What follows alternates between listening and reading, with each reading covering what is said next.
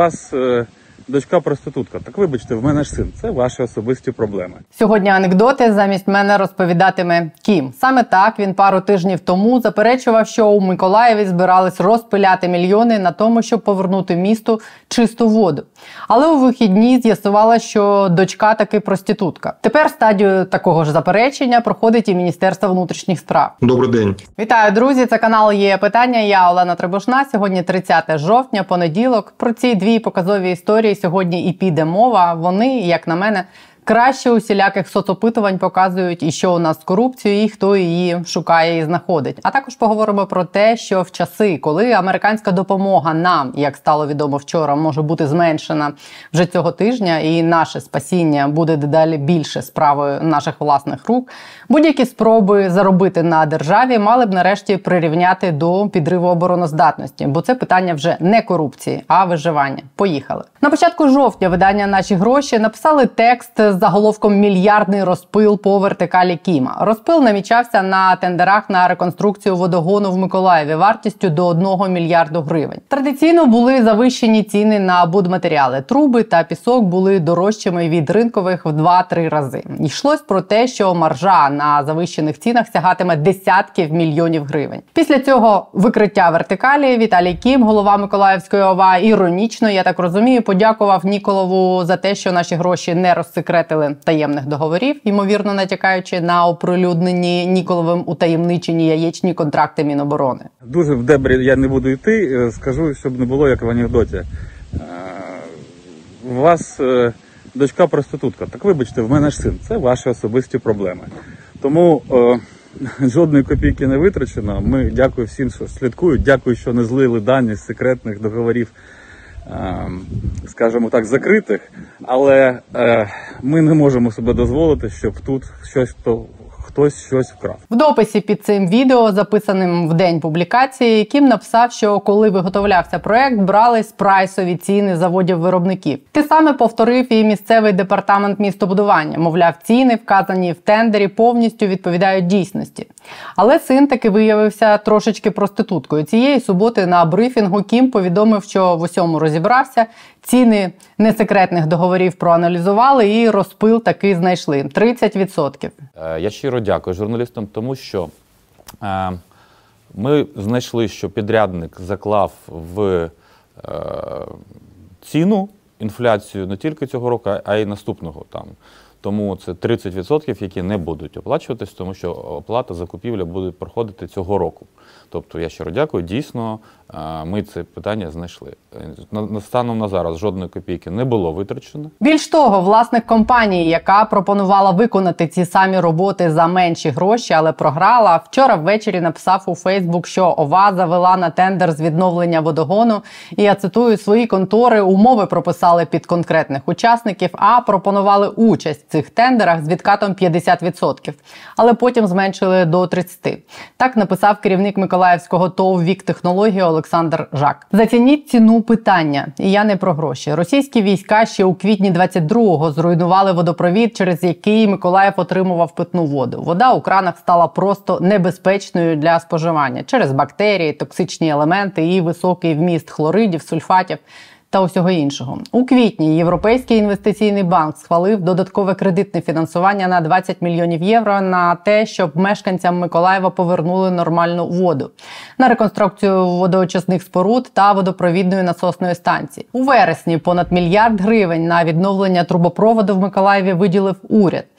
Що було далі, я щойно розповіла. Нічого святого, навіть води. І друга історія з цієї ж серії. Минулого тижня вийшло розслідування проекту Бігус інфо про заступника голови Нацполіції Дмитра Тишлика. Добрий день. Я коротко про це розповідала в п'ятницю. Дружина заступника голови Нацполіції, за словами журналістів, має дійсний російський паспорт. Її родина проживає в Росії, в тому числі мати десь в Ростові, але на мати оформлена елітна нерухомість у Києві. Сам замглави Нацполіції, бідний як церковна миша, поневіряється по чужих хатах і живе то в дорогому маєтку в заміському котеджному містечку, який належить партнеру російського кримінального авторитета, то в квартирі людини, яка в офісі президента була куратором великого будівництва Юрія Голика. При цьому кримінального авторитета намагались видворити з України, але він раптом якимось дивом зник в останній момент санкційних списків, які готувала якраз Нацполіція. А структури соратника Голика, екс-голови Дніпропетровської ОВА Резніченко, почали отримувати підряди в ті самі роки, коли Тешлек очолював департамент захисту економіки в Дніпропетровському регіоні. Совпадіння чистої води. Так само, як у Кіма прочитали наші гроші, в Нацполіції і МВС подивились розслідування Бігус. І так само, як Кім, відповіли, що у них не дочка, а син. Міністр внутрішніх справ Ігор Клименко в суботу написав телеграм, що Тишлек буде відсторонений від виконання службових обов'язків на час слідства. Я особисто з нетерпінням очікую результатів, і суспільство теж має почути відповіді на питання. Бо сумніви у вірності державі та присязі неприпустимі, особливо в час війни. Так написав Клименко. Але пікантно, що саме розслідують із чиєї ініціативи, судячи з допису Клименка і з коментарів головного героя матеріалу, самого заступника голови національної поліції, Дмитро Тишлек вважає, що журналісти викривили факти з його біографії і життя сім'ї. І саме він попросив Державне бюро розслідувань ініціювати перевірку. Запевняю, якщо озвучені в медіа факти підтвердяться, стосовно Дмитра Тишлика будуть прийняті невідкладні та жорсткі управлінські рішення. Так написав голова МВС Клименко. Нагадаю, як в січні, після виходу статті про закупівлі в Міноборони. Реакція міністра оборони була ідентичною. Міноборони заявило тоді, що готує матеріали до СБУ, щоб там перевірили, хто злив журналістам інформацію і хто хоче нашкодити міністерству. Згодом Резніков, як і Кім, казав, що був неправий, коли лякав журналістську спільноту. Тепер дійти до стадії прийняття прийшла черга міністра внутрішніх справ. Але те, що посадовці не навчились реагувати на журналістське розслідування, це лише верхівка айсберга. Проблема в тому, що більшість з них, або принаймні частина, думаю, прекрасно знає про ті факти, які оприлюднюють журналісти. Заступник голови Нацполіції не міг не проходити внутрішню перевірку, яка мала б виявити і російські паспорти його родини, і його зв'язки з кримінальним світом, і елітну нерухомість, записану на маму з Ростова. Міністр оборони не міг не знати, як роками відбувались закупівлі в його відомстві, між якими фірмами був поділений цей ринок, яка там маржа і як це все продовжувалось в час війни, під час вторгнення, під дахом очолюваного ним міністерства. Голови ОВА прекрасно розуміють і знають, як розписують кулю, готуючи тендерну документацію їхні департаменти закупівель, і яким фірмам віддаються мільйонні і мільярдні контракти, і скільки в них закладено маржі. Але чомусь тільки коли їх на чомусь ловлять, вони реагують часом. А якщо не ловлять, то і дочка не проститутка, і не дочка, а син. І так було би і з водогоном за мільярд, і з закупівлями харчів в Міністерстві оборони, з якими після скандалу таки почали розбиратись і визнали, що проблема була, і вона завдавала збитків бюджету на мільярди. І ці закупівлі тільки після скандалу і почали ремонтувати. А якщо вони раптом цього не знають, то вони як мінімум профнепридатні як максимум, максимум мали б встановити правоохоронні органи. Але як, якщо там повний тишлек? Добрий день. Чим займалась внутрішня безпека Нацполіції, коли перевіряла Тишлека? Скільки років буде тепер ДБР шукати російські паспорти його родини, якщо паспорт судді Львова в ОП шукають вже понад рік?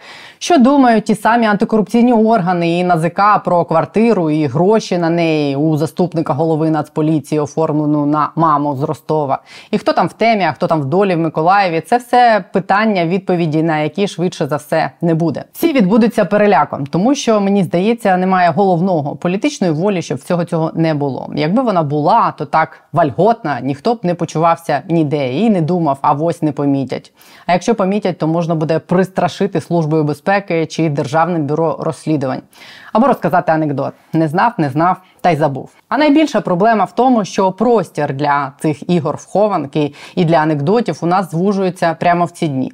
Ми все далі заходимо в ситуацію, коли спасіння потопельника буде справою рук самого потопельника. Обраний після тритижневої спікеріади в США спікер Палати представників Конгресу Майк Джонсон заявив вчора в інтерв'ю Fox News, що Конгрес таки розділить фінансування для Ізраїлю і України, і голосувати за це будуть вже цього тижня. Що для нас є вкрай небезпечним. Саме тому адміністрація Байдена подавала одним пакетом на 100 мільярдів доларів запит на фінансування одразу чотирьох статей допомоги Україні, допомоги Ізраїлю, Тайваню та укріплення американського кордону з Мексикою.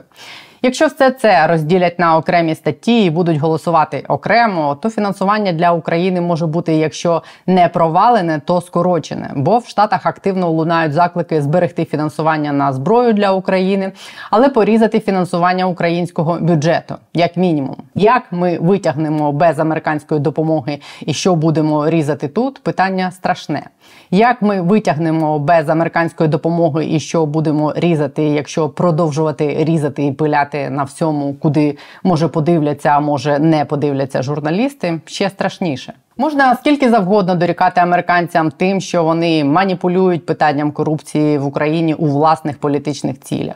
Можна скільки завгодно казати, що українські журналісти і блогери надто роздмухують проблему корупції в Україні, але журналістам доведеться роздмухувати проблему корупції і часом кричати, як каже Кім, ваша дочка проститутка, доти, доки не зникнуть приводи це кричати. І часом, можливо, журналісти будуть таки помилятися, бо всі реєстри закриті, схеми заплутані, а система своїх захищає, а не викриває. Добрий день. І доки корупцію, в тому числі на закупівлях, будуть шукати журналісти, а не правоохоронні органи, на утримання яких витрачаються шалені податки, а вони не можуть перевірити маржу в тендерах, паспорти Львова і квартиру з ростовською пропискою тещі Тишлека, кричати про корупцію буде виправдано. Тому що реальність така, що навіть якщо ми зараз якимось дивом вирулимо з цим американським фінансуванням на рік, то з огляду на ситуацію в світі і на те, що повномасштабне вторгнення скоро зайде на третій рік, ми впевнено прямуємо в бік того, що наше виживання, фінансування, зброя все більше будуть залежати від нас самих, від нашої спроможності себе самостійно забезпечувати. І в таких умовах закладати маржу у 30% на закупівлях, я вже не кажу про X2 чи X3, яку постійно знаходять ті самі наші гроші.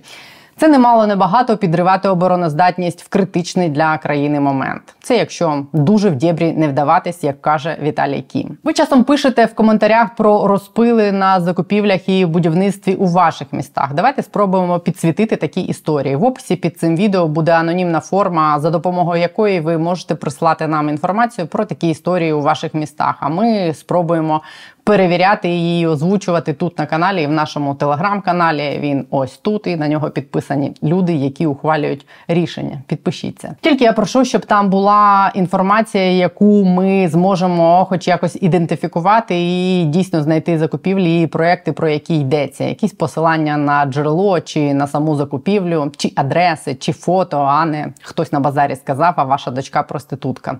Как у Кім. Я спеціально влітку відправляла редактора повчитись, як працювати з закупівлями у того самого Ніколова. Давайте спробуємо зробити це так прицільно. Форма в описі під цим відео. У мене на тому майже все, але лише на сьогодні. Бережіть себе, країну і нерви. І побачимось завтра. І не забудьте підписатись на є питання і поставити вподобайку. До завтра.